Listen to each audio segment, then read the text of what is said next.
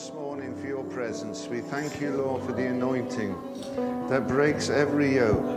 We pray, Lord, that your word will help us this morning. That Holy Spirit and Lord will come and break this bread to us because we need to be fed in our inner man. Lord, we pray that your blessing shall be upon your word. In Jesus' name, amen. Hallelujah. Thank you, Jesus. You know, I was thinking as I was praying about this meeting that we all go through things in our Christian life. Some of them are wonderful, but we're not always on the mountaintop. Sometimes we're in the valley. Yeah. And whatever we're going through, the Lord is with us, but at certain times we don't feel that He's always with us, but He doesn't ever leave us nor forsake us. And um, I don't know, in these couple of mornings we've got, we're going to try and deal with one situation in our lives where we actually do things that cause problems for us without actually knowing at the time we did these things they would cause problems because we because we lack knowledge sometimes because we need to grow spiritually if you understand what I'm saying but there are other times when things don't go well at all, and there's no particular reason why they're not going well. And the reality of it is that we live in a world where Satan is the God of this world. But thank God we're not of this world no. because we are of another world, which is the kingdom of heaven, isn't it? Which is the kingdom of God. We're sons and daughters, as we heard last night, of the living God. But we live here at the moment, whether we like it. You know, it's like the old preacher said, we're pitching our moving tent. One day's march nearer home. I'm on my way, as we used to sing in the old days, to the glory land. And at the moment, I can, go, I can go through stuff, and you can go through stuff and Irene and I have been through some stuff, and we're going through some stuff, and we don't like it at times, but the Lord is always with us. But every test and trial that we're getting, if we can look at it with the eyes of faith, as Wigglesworth said, it's the food of faith. Because until you're tested in something, you don't know how you're good at it, do you? You know, when you, I know. Some people take their road test to get a license to go on the road, and some people have great difficulty in passing it, don't they?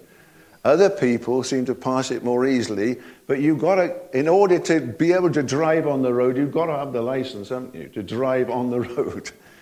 And to get that test, some, for some people I know, six, seven times, you know, and they think, when am I going to pass? And there are things in life that come to us that test us that are difficult. And I'm going through a bit of a test at the moment. I won't tell you what it is, but you're probably going through your tests. And God is saying to me, you can do better. You can progress and you can become stronger in your faith. Because it's by, by grace we are saved, but it's through faith, isn't it? Yeah. And, and grace is available, but the channel which grace comes to us to enable us to overcome is through faith, isn't it? So we, faith comes by hearing, and hearing comes by this word. This is the word of God, isn't it?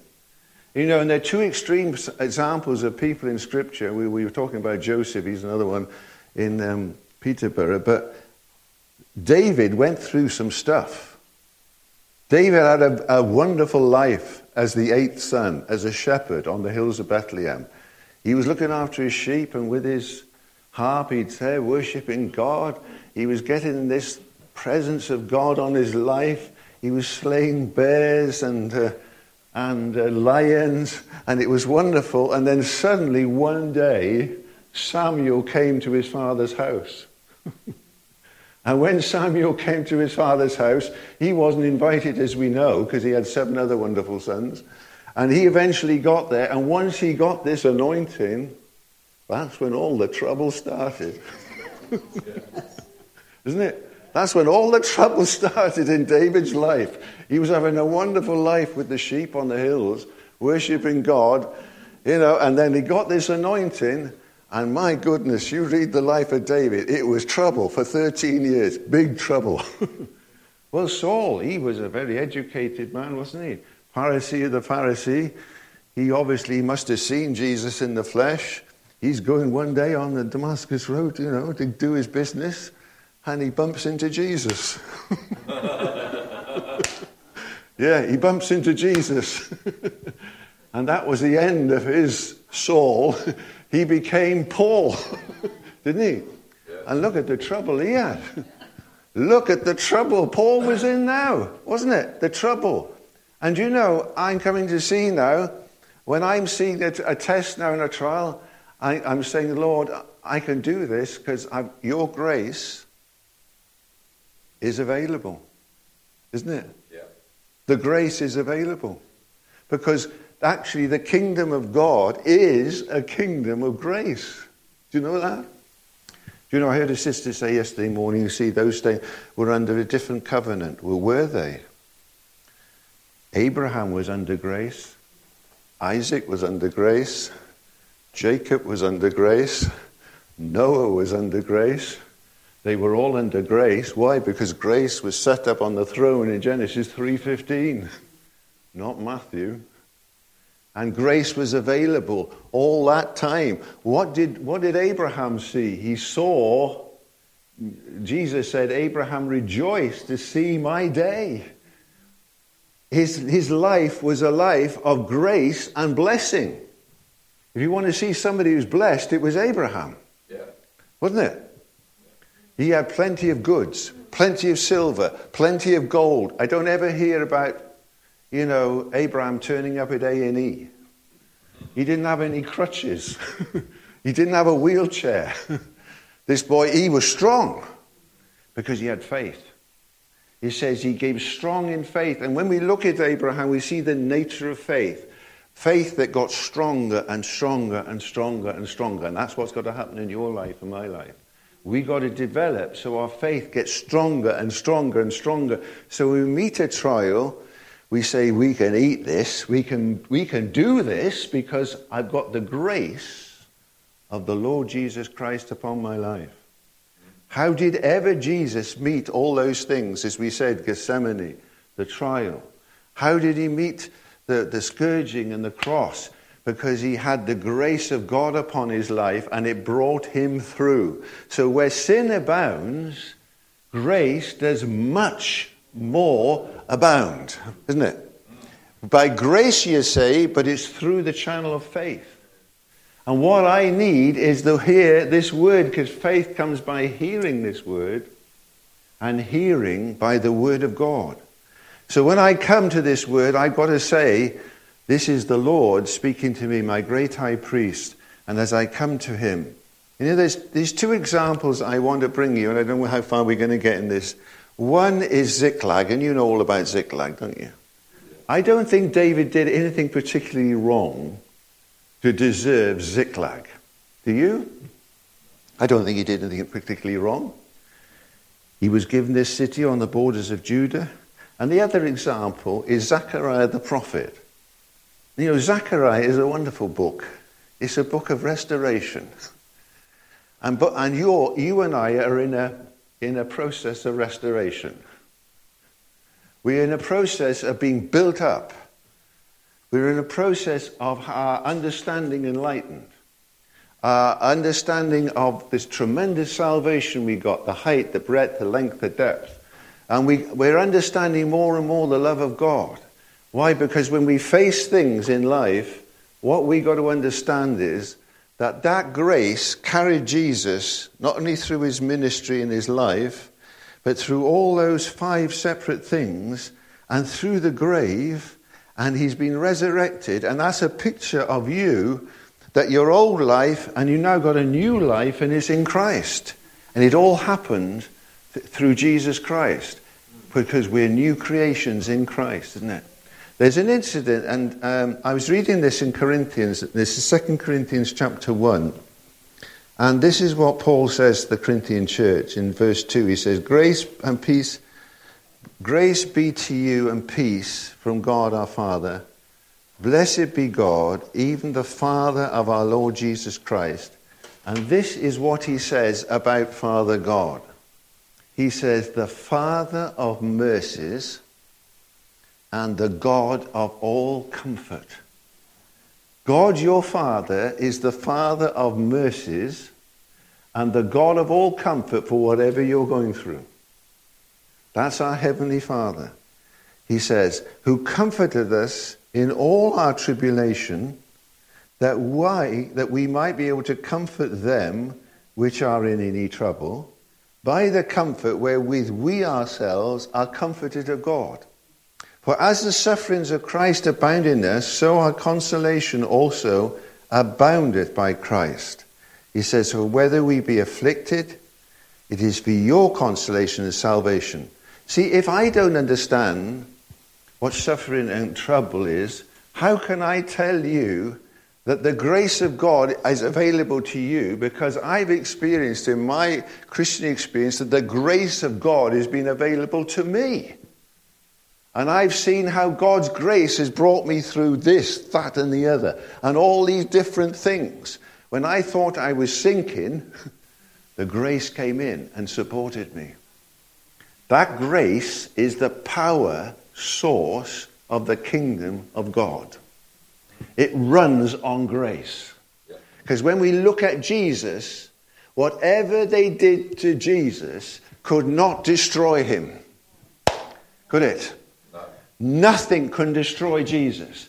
They embalmed him, they put him in a tomb, they put a big seal on it, and soldiers and all the rest. And when they came to put spices on the dead body, the tomb is empty, the soldiers have gone, and, and, and the question coming from the angels to them, why are you seeking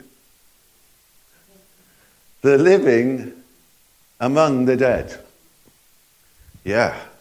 We serve somebody, when we look at Jesus, the Lord Jesus Christ, and this is why every epistle opens up the grace of our Father and our Lord Jesus Christ. Grace has triumphed over everything that's against us. And when we see Jesus, we see a personification of full of grace and truth. So Jesus is full of it. But we've got Christ in us. So if Christ is in us, we're full of grace and truth. And no matter what we face, if we put our faith in Christ, His grace is available for me to overcome whatever's coming against me. For greater is He that is in me than He that is in that world. Isn't it wonderful? What we've got somebody, a champion. Haven't we? We got a champion. I mean, what was it that David was facing at Goliath? It was Christ in him that defeated Goliath. And it's Jesus who defeated our Goliath, Satan, and he's beheaded him. Let's face it, he spoiled him. Principalities and powers have been spoiled. Jesus went through all that on the cross to get to hell, to be cut off, to be made sin, to get down there to get the keys of death and hell. We don't fully understand it. Something has happened in the spiritual realm, and Satan's power, he's been cast out of that heavenly place. He's now in the lower heavens because Jesus took his blood up there and kicked him out. And now we can sit up there. We sit up there. Hebrews 12. We're in Zion now. We sit up in heavenly places and we can lift our hands and we can praise God. And that power comes on you and it comes on me. Why? Because we are children of God. We are new creations. Isn't it wonderful? That God has invested His Son in you and me and now we're in Christ and we're on our way. Yes, we got this old body. oh. And this whole body is a problem. But you know, he says, it says in Romans 8, what does it say? He's quickened us. If the same spirit that raised Christ from the dead dwell in you, isn't it? He quickens your mortal your mortal body. Isn't it quickening your mortal body? If you can get in the spirit and get out of the flesh, it's getting in the spirit, isn't it? It's getting in the Spirit. And that's what sanctification is all about. It's separating you from your flesh to get you into the spiritual. You know, I've had an awful job with my flesh. Oh, I have. I, I, I, Irene knows the problem. I've had a struggle to come through from the flesh to the spirit. But God has been so patient with me. I'm still here. It's a miracle. And you know why? Because it's a progressive revelation. I fall over sometimes, and the Lord says, Get up. Get up. Pick yourself up and get on with it. Come on, you can do this. It's like my little grandson when he's playing rounders, he does not like losing. and if he loses, he starts to cry. And I said, You're crying? I said, You're supposed to be a man. I said, Men don't cry. He says, But I got to cry. I said, No, you haven't. you have not got to cry. Stop it, because Richard never used to. I don't know, he must be like the others. He cries, you know. And I was thinking, ask, ask me, you know, it's like the children of Israel have this wonderful, wonderful deliverance out of Egypt, and then they're crying, moaning, and they're moaning and they're groaning and moaning and they're groaning. no, we're supposed to be praising, isn't it? We're supposed to move, we're supposed to walk in the Spirit. We're supposed to live in the Spirit, aren't we? But my problem and your problem is to see Jesus. Because if we can see Jesus, we can see Jesus in me, and Jesus is in me and he's greater than what's against me, well, no weapon that's formed against you can prosper because God, if God be for you, who in the world can be against you? Isn't it? Who in the world can be against you? So your flesh can be quickened. If he can quicken this morning. Yeah. Yeah. This life is available. This power is available. You hath he quickened. And I need quickening. Every day I need quickening. I don't know about you, especially at my age. Some days I feel, oh, am I getting, getting in? But you just keep moving. You just keep moving, don't you? You just keep moving. This joint says something, and I say, no, it's quickened. Isn't it? no, this joint's not saying anything, it's quickened. it's not been stiffened, it's quickened. Isn't it? You've got to speak to it. Salvation is you believe in your heart and you speak with your mouth. Yeah, you've got to start speaking to it, isn't it? Start speaking to your mountain, whatever it is. When I was halfway here, I didn't feel like driving anywhere. And the, and the Holy Spirit said, Get on with it. Just put your foot in the accelerator and get on with it. Isn't it? Just get on with it. And that's what we've got to do. We just got to get on with it. because we got the greater one in us. Don't look at yourself, look at the, look at the mirror of the Word and if you can get the mirror of the Word looking at you, you don't see yourself, you see Christ, and you see Christ in you, and you think, I'm a new person. I've got this. I've got the goods, haven't I? I've got the goods. And it's wonderful, isn't it? And the Lord wants us to encourage you to grow. Don't be put off. See, Paul says, who comforted us in all our tribulation he says that we may be able to comfort them, them that, that may be able to comfort them which are in any trouble by the comfort we ourselves in comfort, he says. and of course, then he says, um, in this chapter, he goes on to say, For all the promises of God in Christ are yea, and in him amen, unto the glory of God. I've got all the promises. You got them and you can get hold of them. Why? Because you've got faith. By grace, you're saved.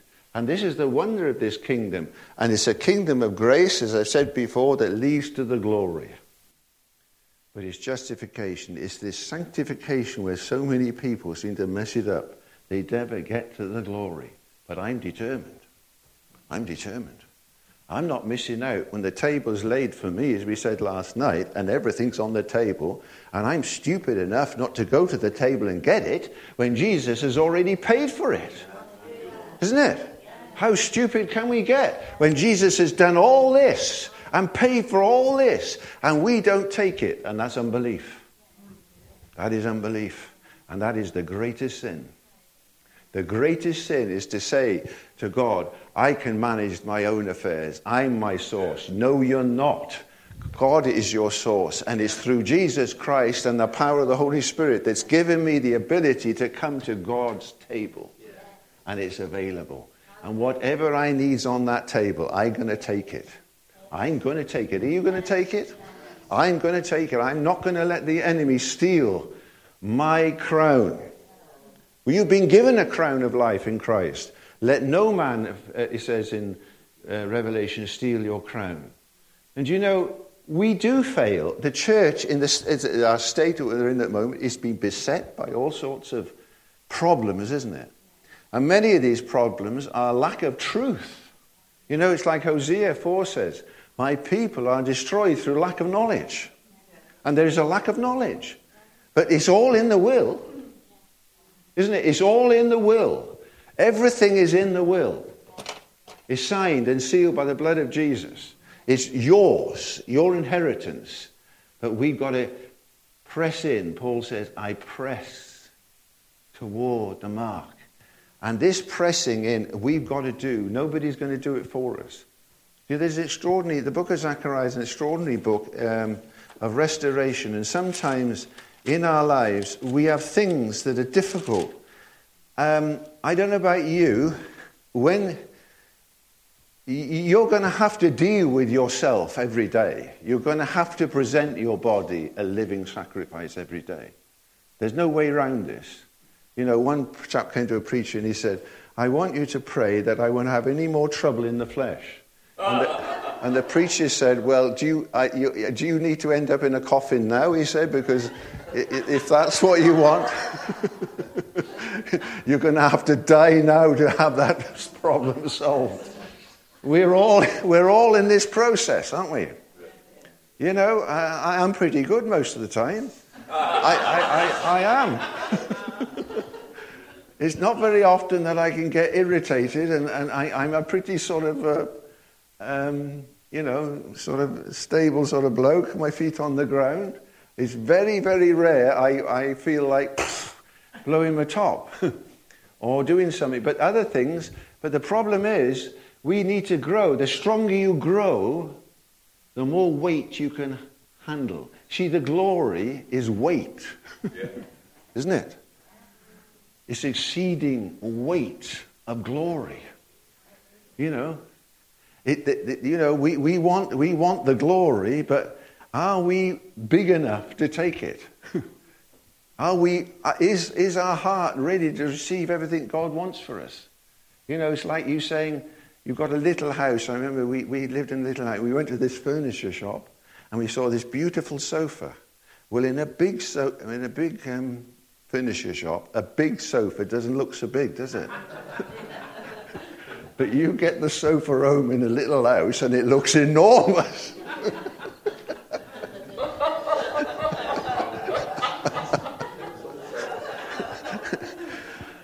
we still got this enormous sofa. and my son Philip says to me, When are we going to get rid of this enormous sofa? but it look, didn't look that big in the shop, but when you get it home, it, it's, it's, it's, all a, it's all a question of enlargement, isn't it? God wants to enlarge your capacity. He wants you to have the fullness, but He wants to enlarge you. He wants us to grow and develop and be what He wants us to be. And, and, I, and I know that I, I, can, I can take more if I could just develop a bit more. You know, there was a program on where they had some gran on this program, a date I don't normally watch, and I happened to turn it on, and there was this gran. She was about 60 something, and she was lifting these enormous weights. And it, it looked like she had plastic weights on the end. It didn't look real, you know, because she looked so shriveled and little and she was lifting these enormous weights, but she developed her muscles, this gran.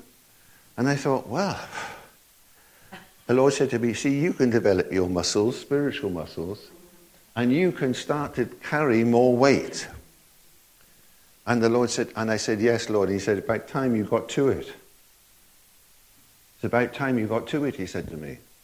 You see, and the Lord can say to you, you can do a bit more as we said yesterday morning, of serving the Lord.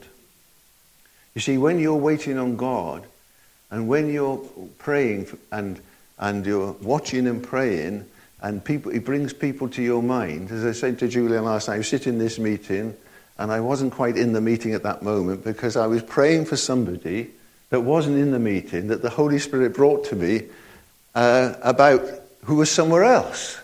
And sometimes the Spirit will tell you to do that. But if you're not in tune, if you're not in the Spirit, if you're not willing to do what God wants you to do, you will never be there to pray for that brother or that sister because you're not watching and praying because you've entered into what you want to do in your flesh. So the temptation to do what you want to do is already, there, and then you're no longer in the spirit to do what God wants you to do. And this is the problem, isn't it? But you know, Zechariah came to God's people, and, and you know, the, well, the rebuilding of the temple and all this, and, um, and uh, God was sort of giving them another chance. You remember, prophesied through Jeremiah that they would come back. But God is merciful to us. He knows our frame. He's been through all this that we're going through, and He's a merciful high priest. And as we said before, sometimes we have to cry out in mercy. We cry, Abba, Father, have mercy. And the Lord will have mercy on our weaknesses. But I want my weakness to be strengthened, don't you? I want to get stronger. Every area of my life, I'd like to get stronger. And Zechariah is, is, is a wonderful book. I remember when I first went to Newark, I was just a teenager, and I came back, and I opened Zechariah 4. I never opened Zechariah in my life before. it's quite extraordinary, really.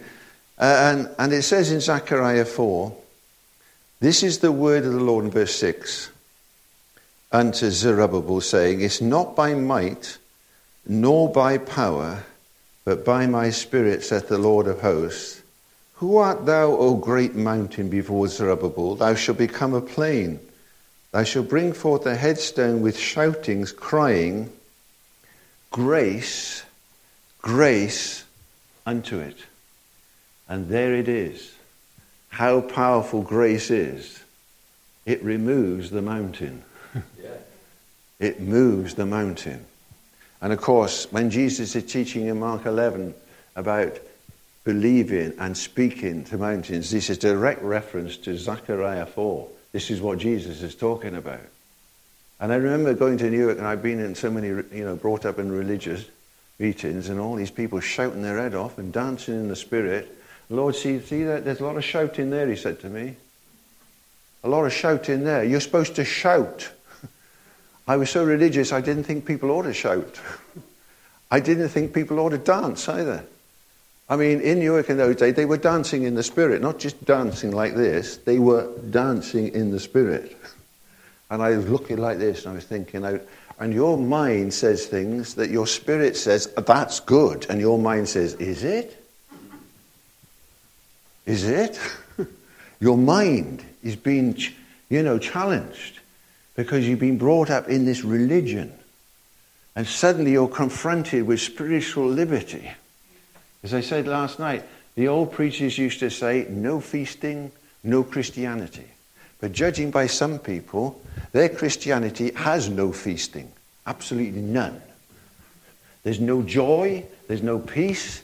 It looks like they're in a perpetual funeral. Isn't it? I went to this chapel, this chapel, the minister called to see us up the road. He said, Will you come to the service tonight? And I thought the organist was in a funeral. He obviously is used to playing in funerals. And it was dead slow. Absolutely dead slow. I was bored out of my mind. I felt like shouting, Hallelujah! That better not. and he keeps saying, he called around and he said to me, You coming again? I said, Well, I think. Uh. you know, he's a nice young man, poor chap. He's in this religion. We need to be delivered, isn't it? As you said about the, the father's house, the elder brother, self righteous, the younger brother, unrighteous, and we got a problem. But we want to be righteous. We've been justified by faith, haven't we? We need to be righteous. And I was saying, Lord, do something. So I gave him some books anyway. I'm going to give him some more books. So I recommended a book to him, and he said to me, Oh, I find that too hard to read, he said. Can't read them books. I said, that's a pity. I said, They'd do a lot of good if you could. See, uh, see some things in life, they, they, appear to be hard. When you start reading what Paul says and you start to try and understand it, your brain says, What? But if you can get the Holy Spirit to help you, the what will go out of your mind and you begin, the door will begin to open and you begin to see what Paul's on about. That you are, in fact, this new person. No matter what you feel like, the just do not live by feelings. No. The just live by faith. Come on. We live by faith. This is a faith walk, isn't it? We don't know. There's only one. This is the victory, John the Apostle says, that overcomes this world, even our faith. We look at Jesus. Jesus had to pray, as the brother read yesterday morning, Ephesians 6. Jesus was strong cryings and tears in the humanity cried out to his Father. Think what he was doing in Gethsemane. There are times when you've got to get flat on your face and say, I can't stand it. You start crying out. And when you cry out, yeah, your father will come through. I mean, Luke's baby boy, he starts crying. They say, well, What is the matter with Israel? You know, uh, you know, we've got to go and see what's the matter with him. And our father says, What's the matter with him or her? And he comes down, doesn't he? And you know, Zechariah says these wonderful words, and. Um, he says, uh, For I have not despised the day of small things, and shall rejoice and see the plummet for these seven eyes of the Lord. But this is the extraordinary thing. And I, I read this chapter, I've read Zechariah many times, Zechariah 8. And this is what Zechariah 8 says. And again the word of the Lord host came to me. Thus saith the Lord of hosts, I was jealous for Zion. That's the church. That's you and me. God is jealous for you and me that we get this. That we get this and we get our, and we take what God has provided for us. And he says to us, with jealousy, with great, with great fury. Thus saith the Lord, and here's the big statement I am. Again, I am. Isn't it? He says, I am returned. I am returned to the church. And I will dwell in the midst of Jerusalem. That's you and me. We're, we're the New Jerusalem. We're the city. We're the living stones. We're the, we're the people of this city of Jerusalem. And shall be called a city of truth. And the mountain of the Lord of hosts, a holy mountain. That's what God wants for you and me a city of truth and holiness, sanctification. He doesn't want us messed up in anything evil. He wants us in holiness, separated unto him, isn't he? And there shall, this the Lord of hosts, there shall be yet old oh, men, etc., etc., the streets and all this. And he goes on, this says the Lord of hosts in verse 7 Behold, I will save my people and bring them. And he's going to bring people. If we can have the glory in the house, people are going to come. Yeah. Oh, yeah, they'll come to the glory. We need the glory. Oh, yeah, we need the presence. I am. When I am is come to the house, that's the glory of God. And we need the glory. So I got to take the process, whether I like it or not. I'm not always right. What I think is not always right. All scripture is given for correction. Timothy, isn't it? Paul says to Timothy, is to correct me. I haven't always got it right. But God can correct me with this word. And the Holy Spirit will say to me, This is the way walking. Don't walk that way. Isn't it?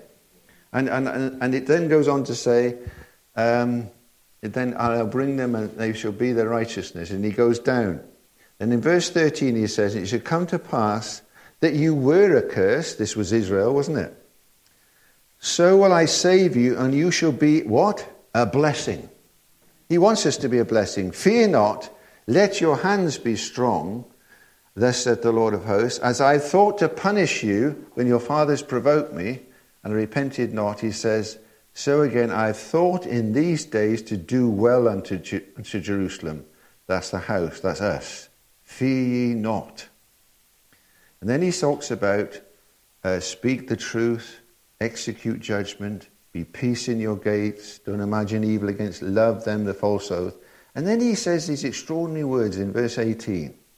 And the word of the Lord of hosts came to me, saying, Thus saith the Lord of hosts, the fast of the fourth month, the fast of the fifth month, the fast of the seventh month, and the fast of the tenth month. Now, I know enough from Leviticus to know those are not feasts of the Lord. Those are not feasts of the Lord.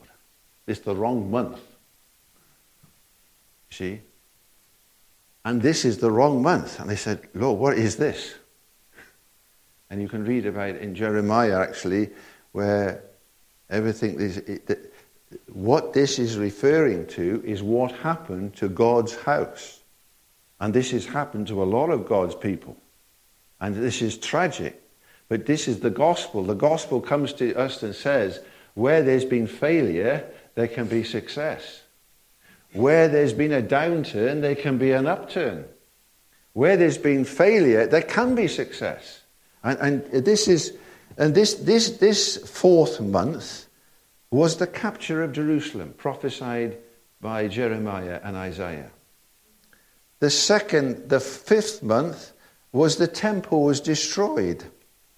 The seventh month was the treachery of one of the good people that were returned to help re-establish the people in the land. Some of them were all taken into captivity, and he was murdered. And because he was murdered, the, they, the captors of, of God's people, Babylon, they blockaded Jerusalem to stop any more people going in. I say, well, what is all this, Lord? What is going on? You see, there are a lot of people in bondage, you know. I remember Henry used to get people up, they were in a religious bondage. And he'd say, jump for Jesus. You know, he'd get people set free because they were like, they were out of the tomb, but they were all bound up with grave clothes. Was, they couldn't lift their hands up, they couldn't praise the Lord, they couldn't dance, you know, in the presence, they don't think is right. But you see, this is the point. As this old preacher says, no feasting, no Christianity. We're supposed to rejoice in the Lord. We're supposed to lift up our hands and give thanks. Why? Because this is God's provision for us, His people. And, and do you know, it's an extraordinary thing. So the gospel's ultimate effect produces joy and a spirit of rejoicing. God is in the business of restoring your temple. Yeah. He's in the business of saying, You're the temple of the Holy Ghost, 1 Corinthians 6, 2 Corinthians 6, and saying, God is in you. And he wants you to function as a temple of the Holy Ghost. He wants you to know his righteousness, his work of sanctification, and the glory of God in your house. He wants you to have this. And this is what he's saying to me. He's saying, This saith the Lord of hosts, this is the fast. He says, And it shall be to the house of Judah joy and gladness and cheerful feasts Therefore, love the truth and peace. Thus says the Lord, it shall come to pass that there shall come people, inhabitants of cities, and the inhabitants of one city. Let us go speedily to pray to the Lord and to seek the Lord of hosts. This is it.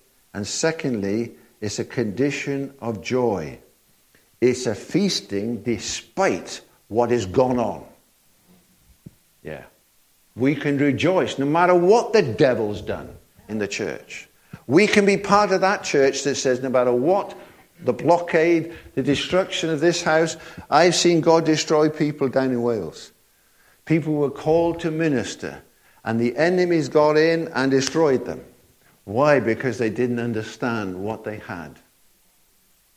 They didn't understand the glory of the gospel. They didn't understand the power of the gospel. They didn't understand what was in their house. And this is what the prophet is saying. But you, you're going to rejoice. Yeah, you're going to rejoice.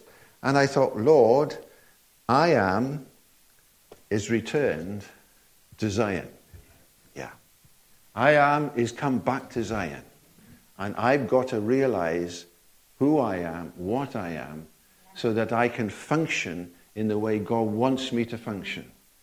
No matter what goes on around you, the, you know, the desolation of God's people and God's house, God is saying, said to me, you, you, you, you, this is the fast of joy and gladness and cheerful feasts and love, the truth and peace. And that's what I'm determined to do.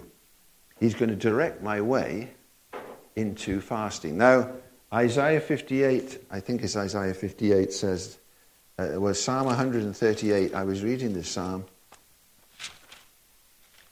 And this is what he says. David says this I will praise thee with my whole heart before the gods.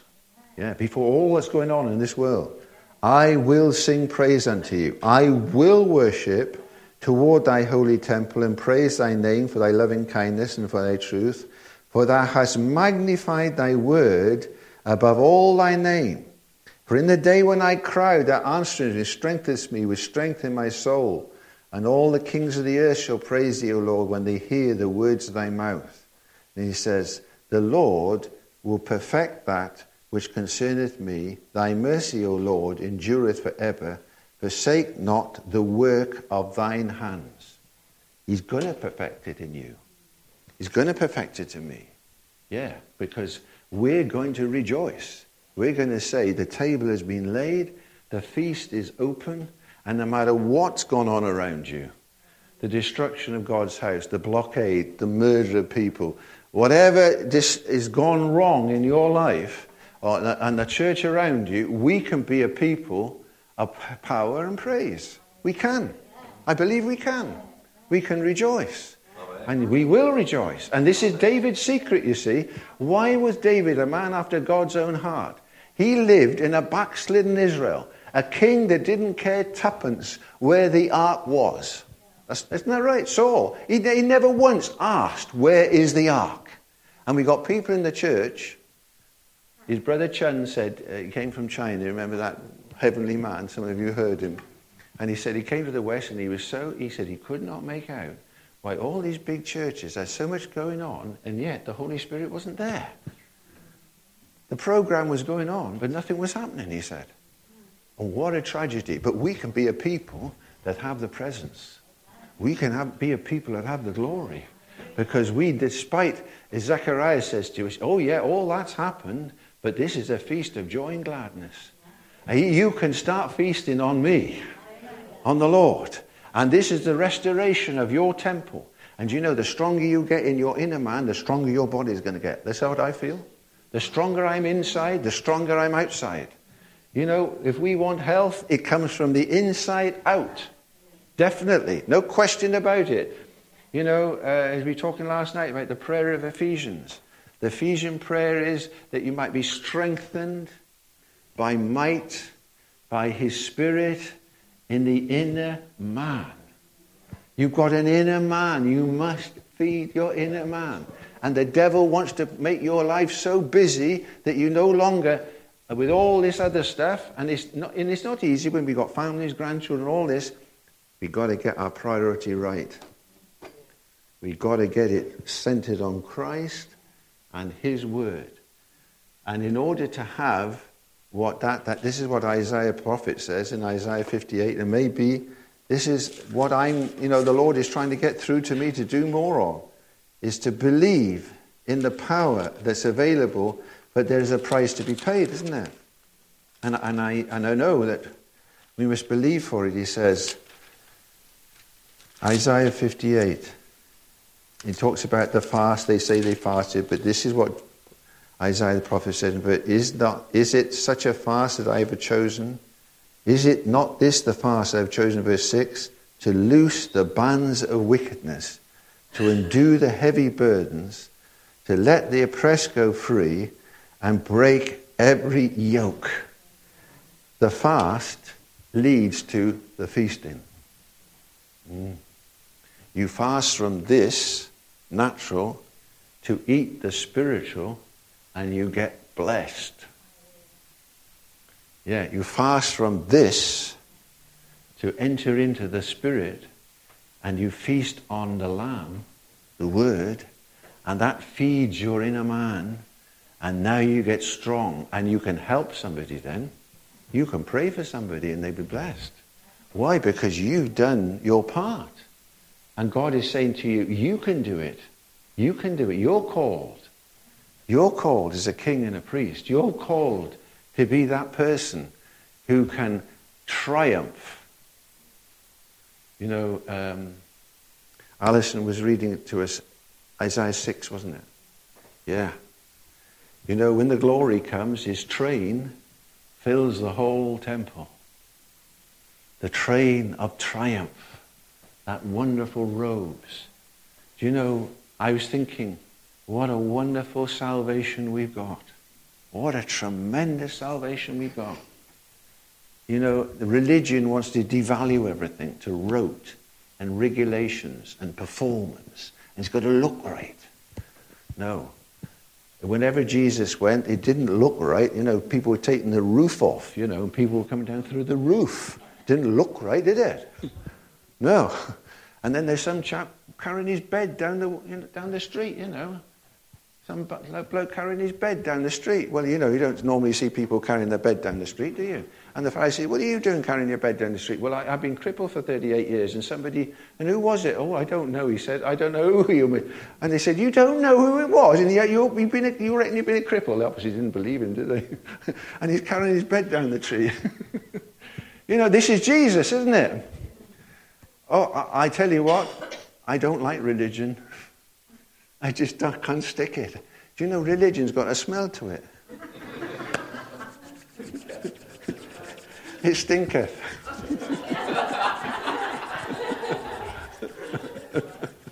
but, but I like the sons and daughters of God. They got a fragrance. they smell good. There's a joy about them, isn't there? There's happiness about them. It's wonderful. Yeah. Isaiah, uh, Zechariah said, You start feasting, you start rejoicing. Yeah, all this has happened, but don't worry, I am has come to Zion. I am's come. And Jesus has come. yeah, and he's here with us. Isn't it wonderful? Isn't he wonderful? it's exciting, isn't he, Jesus? it's a wonderful thing what the Lord has given us. And, and you know, he says, Is it not to deal your bread to the hungry? Then he said, Then shall your light break forth as the morning, and your, or like this bit, and your health shall spring forth speedily. Your health shall spring forth speedily. Hallelujah. And righteousness shall go before you. And what? The glory of the Lord shall be your re reward. Oh, isn't it wonderful? do you know God can just do things? Jesus can just do things, can't he? That we can't do. Isn't it wonderful? Do you know, I, I think whatever you're going through, the grace of God comes with the provision of God. Because the grace is the person of the Lord Jesus Christ. You know, grace is not a doctrine, it's a person. It's Jesus, isn't it? It's by grace. And we're in this kingdom of grace. Let's understand it. And what is what is gumming the church up? is works. Works, that's what Adam had, was works. And he failed in his works. And whenever we try in religious works to achieve what Christ has already achieved and paid for, that is unbelief. Because belief believes it's all been paid for. And grace was set up on the throne. I'm going to give you a seed that's going to crush the serpent's head. And that's Christ. And he did. He bruised his heel, yeah. But he came out of the tomb, didn't he? Oh. And when Mary, and when Mary was there in the garden, and Jesus said to her, Mary, my, her mind was exploding. Isn't it wonderful? And you know, sometimes we feel it's all finished, but no, you start rejoicing, you start feasting, and you start seeking the Lord, and Jesus turns up. I am come to Zion. yeah, I am come. And where, and you know, Zechariah is, is a wonderful book, and I'm, you know, he talks about the rain and all this, and the latter rain coming down, and uh, and I was thinking, it, it's it's the time of restoration, isn't it? It's the time when God wants to set us completely free from everything that harms us and comes against us. You know, we sing that song, Isaiah, Zechariah 10, Ask ye of the Lord rain in the time of the latter rain, and he shall give you showers bright clouds and showers to everyone, grass in the field. Rejoice greatly, O daughter of Zion. Behold, thy king cometh. Well, he is come. And this is what I feel the Lord saying to you I am come to Zion. That's us. He's come to you, he's come to me. And I'm saying, Lord, help me to grasp this. When I wake up in the morning and I'm facing these different problems and these different situations I'm facing, I've got I am with me. Yeah. I am is with you. Come on. You can do this. The great I am is with you. Christ in you, the hope of glory. And he's in the glory now. As we said yesterday about John 12, Jesus said, If any man serve me, that where I am, he will be.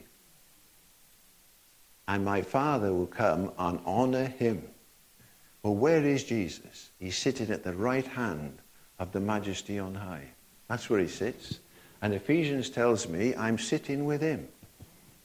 I've got a seat up there. And I tell you what, I've got to learn to take my place. You've got a place in Zion. And that's where you take. And when Jesus starts to minister to you, everything changes. Thank God for every ministry, every pastor, evangelist, teacher, you know, whatever.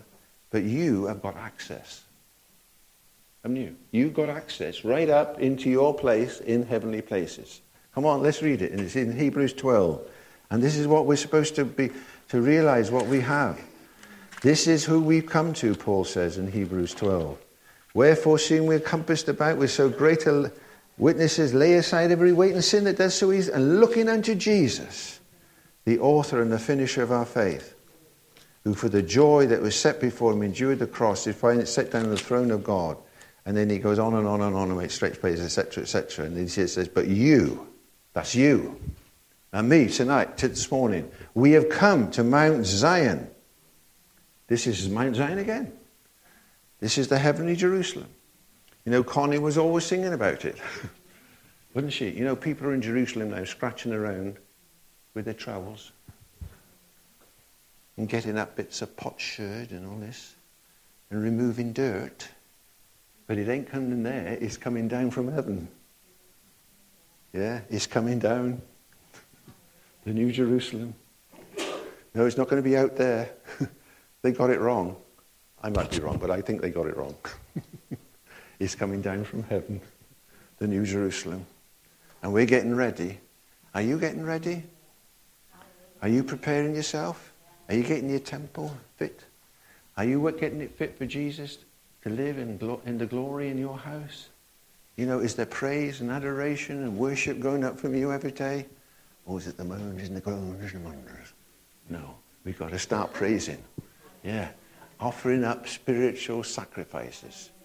And when you feel like moaning and groaning, you say, No, I'm going to praise God. I'm going to praise God. I, know, Merlin Carothers you know, wrote a book when we were in Christian. He said, You can come out of this pit out by praise. He called it the praise cure. Yeah, and we can. It's praise, isn't it? It's thanksgiving. God responds to praise and thanksgiving. He said, We come unto Mount Zion, the city of the living God, the heavenly Jerusalem, to an innumerable company of angels, to the general assembly of the church of what? The firstborn. Well, you're the firstborn. We're all the firstborn. We've begotten of God, aren't we? We're part of this, this, this assembly, aren't we? We're not on our own. You're not on your own, Irene. No, you're not. We, we got, we're part of the church of the firstborn. when we're surrounded with all these religious people, with all the, and every time you see them, they got some sort of, oh, tale of woe. But we should have a tale of joy and gladness and happiness, isn't it? Because we got the Lord in our house. it's wonderful, isn't it? He says, the innumerable company to the general assembly of the firstborn, written in heaven, and to who? Jesus. It's to Jesus the mediator of the new covenant, to the blood of sprinkling that speaks better things than that of Abel. Thank you, Lord. I tell you what, I'm, I'm encouraged in the Lord. Are you? You've been encouraged in the Lord to take your place? Whatever you're facing, grace is available through faith. Through faith. Faith comes by hearing, and hearing by the word of God, and all you need to do is get a word from God. And when you can get a word from God and you believe it, grace starts moving in your life. And where sin is attacking your life, grace is much more powerful. You are a new man. You are a new woman with a new destiny, and you're on your way to what you, God, Jesus said. And, and I would encourage you in these days ahead, you know, and I've been, I've been saying this to our little group, you know, you've got, you've got John 11 and 12 about the resurrection of Lazarus, haven't you, in John's Gospel?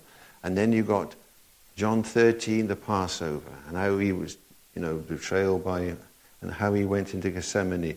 But John 14, 15, 16, and 17, why? What truth Jesus has given us. What tremendous truth in those chapters. We've got to understand that Jesus not only did all that for us, He's not only done all that, paid in full our debt, and brought us out of death into life, but he's actually gone to prepare a place for us. You know, he's, all, he's getting it all ready. He's getting it all ready. And you know, this feasting, do you know the, the first thing that's going to happen when we get there? There's going to be a marriage feast.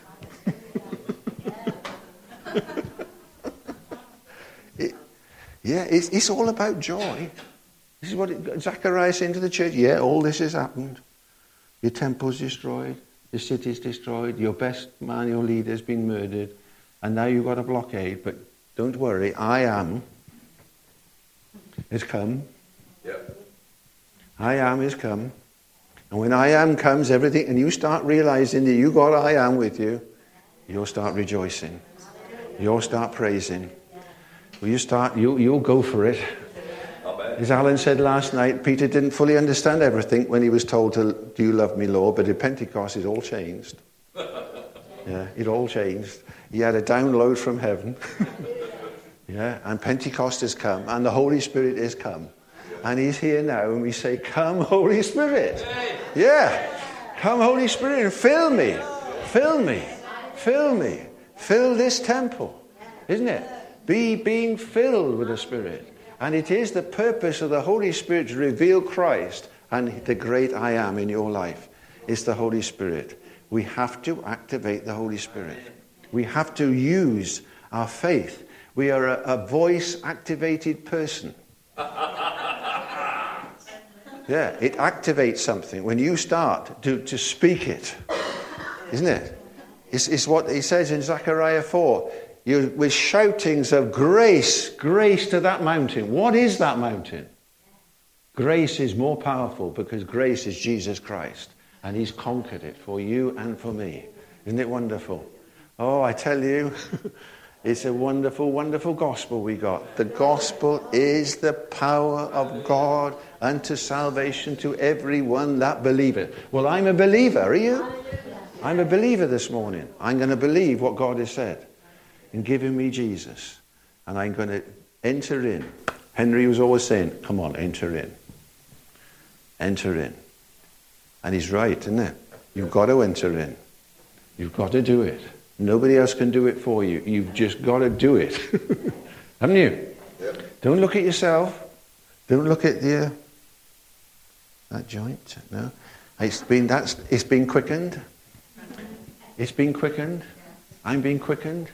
You can be quickened. Why? Because that life is working in you. Read John 15. Isn't it? Yeah. John 15 says, Jesus says, I am the vine, and you are the branch. My Father's the husbandman. The life is flowing. It's flowing from the head. I'm part of the body. Are you part of the body? Yeah. and it's flowing into you. So praise the Lord this morning. Isn't it wonderful what the Lord has done? Amen. Isn't it wonderful? And we've got a wonderful gospel. We've got a wonderful salvation. Oh, hallelujah. Let's lift our hands to the Lord and thank Him for this so great a salvation. Thank you, Lord Jesus, for what you did for us. Oh, we thank you, Jesus. We thank you, Lord, for this tremendous salvation. For this tremendous salvation. It's a glorious salvation. It's a wonderful salvation that you've accomplished for us, Lord. Help us to be enter in. Help us to receive everything we need from you today, Lord. Whatever our need is, you've supplied it according to your riches in glory by Christ Jesus. We receive it, Lord. We take it, Lord. We take whatever we need, Lord, because it's on that table, because it's been paid in full. We receive it. We take it now, Lord. Whatever the need is in these lives, Lord, we take what you have provided the riches of your grace, the riches of the inheritance of the, of the saints in light, that all these saints would experience your riches, the weight of your glory. Help us to grow and develop and be strong people. Be strong in the power, the strong in the power of his might. Hallelujah. Oh, glory. Thank you, Jesus.